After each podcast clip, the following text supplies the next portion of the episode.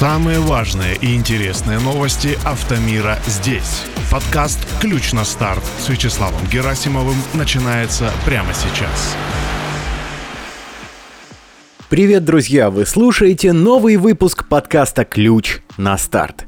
Сейчас я расскажу вам о важных событиях автомира, произошедших на минувшей неделе с 16 по 22 января. А вот и несколько тем из сегодняшнего подкаста. Владимиру Путину показали новый российский кроссовер E-NEVA. Toyota возобновила поставки некоторых запчастей в Россию. А страховщики рассказали о наиболее проблемных по наличию автозапчастях для иномарок. И, конечно, расскажу еще о паре интересных новостей. Поехали!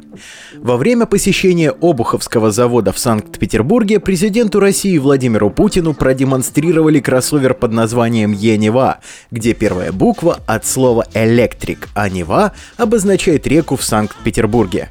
Ролик с этого мероприятия появился в телеграм-канале РИА Новости, пишет Автоньюз. Официальная премьера машины состоялась в Нижнем Новгороде на предприятии «Завод 70-летия Победы» в 2021 году. Тогда одним из первых кроссовер испытал глава Минпромторга Денис Мантуров. Разработкой машины занимался Обуховский завод Санкт-Петербурга, а за дизайн отвечал местный политех. В основе этого автомобиля лежит платформа Нева, макет которой был показан еще в 2021 году на выставке «Армия-2021». Точные технические характеристики прототипа не называются. Когда машина получит серийную версию, также пока неизвестно. Ожидается, что E-NEVA получит пружинную подвеску, систему полного привода и двухмоторную электрическую установку. Суммарная мощность машины должна составить 435 лошадиных сил. Предполагаемый запас хода 463 километра. Ожидается, что разгон до 60 километров в час займет у новинки около 2,7 секунд, а максимальная скорость 197 километров в час. Впрочем, шасси E-NEVA может служить основой не только для электрокаров, но также для гибридов, моделей на газу и даже водороде. Длина полноприводного кроссовера составляет 4,5 метра, по этому показателю отечественный электрокар можно сравнить, например, с Volkswagen Tiguan. Прототип получил цифровую приборную панель, проекционный дисплей и 15-дюймовый сенсорный экран мультимедийной системы, объем багажного отделения 610 литров. Что ж, видимо, на E-NEVA возлагаются большие надежды, раз президент лично приехал посмотреть на автомобиль. Ну и мы будем посмотреть. А пока едем дальше. Российское представительство Toyota в конце прошлого года возобновило прямые поставки в Россию не попавших под санкции запчастей.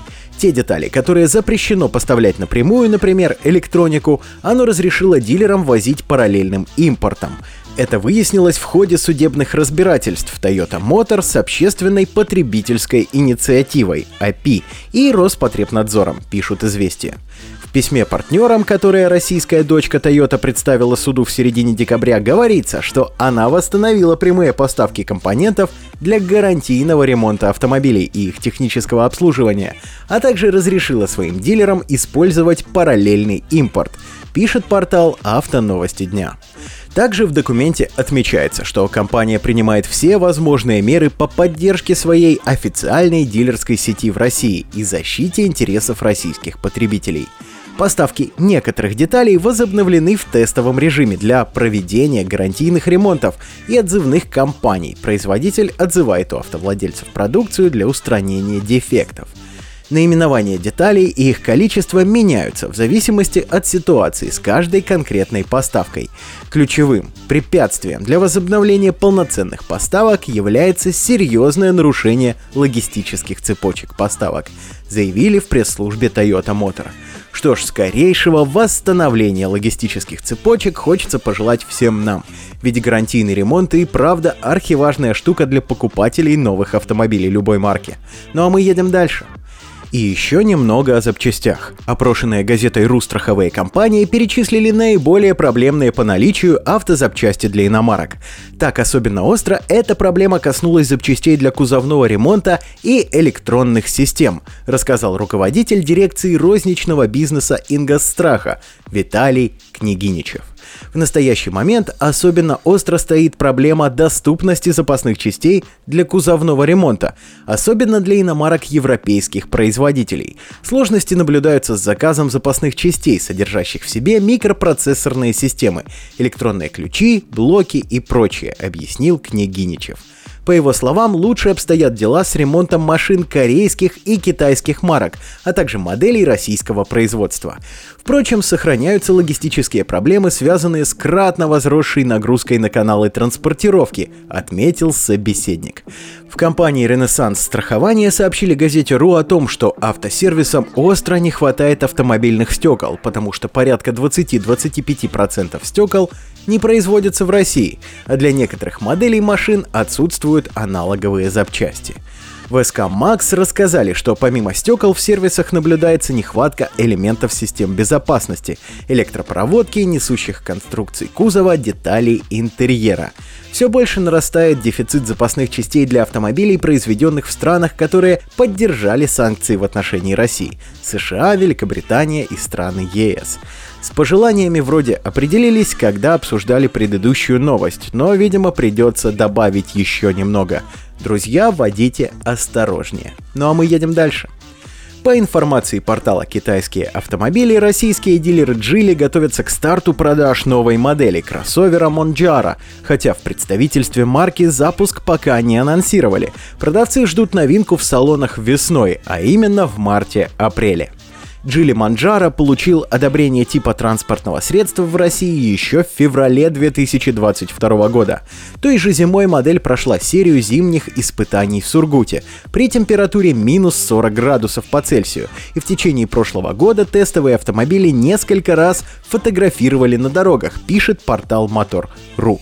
В основе кроссовера лежит платформа CMA, знакомая по моделям Geely и Volvo, и если в России кроссовер, по крайней мере на первом этапе, будет предлагаться только с ДВС, то в Поднебесной имеется и версия с гибридной силовой установкой, а также более простые переднеприводные 2-литровые модификации с роботом. В Китае начальный Geely Monjaro оснащен светодиодной оптикой, электрорегулировкой и обогревом зеркал, 10-дюймовой приборкой, тачскрином мультимедийной системы диагональю 12,3 дюйма и аудиосистемой с 8 динамиками. Кроме этого, в списке числятся климат-контроль, бесключевой доступ и запуск двигателя, помощник на спуске и подъеме, а также система слежения за давлением и температурой в шинах. Размерность колесных дисков 19 либо 20 дюймов, в зависимости от комплектации. И напомню вот какую штуку. Объявления о продаже Geely Monjaro ранее появились на классифайдах. Серые дилеры поставляют кроссоверы из Китая и продают их по цене от 3 миллионов 920 тысяч рублей. Цифра серьезная, друзья, однако интересующимся присмотреться не помешает. А мы едем к финальной новости, обсудим интересную параллельную новинку.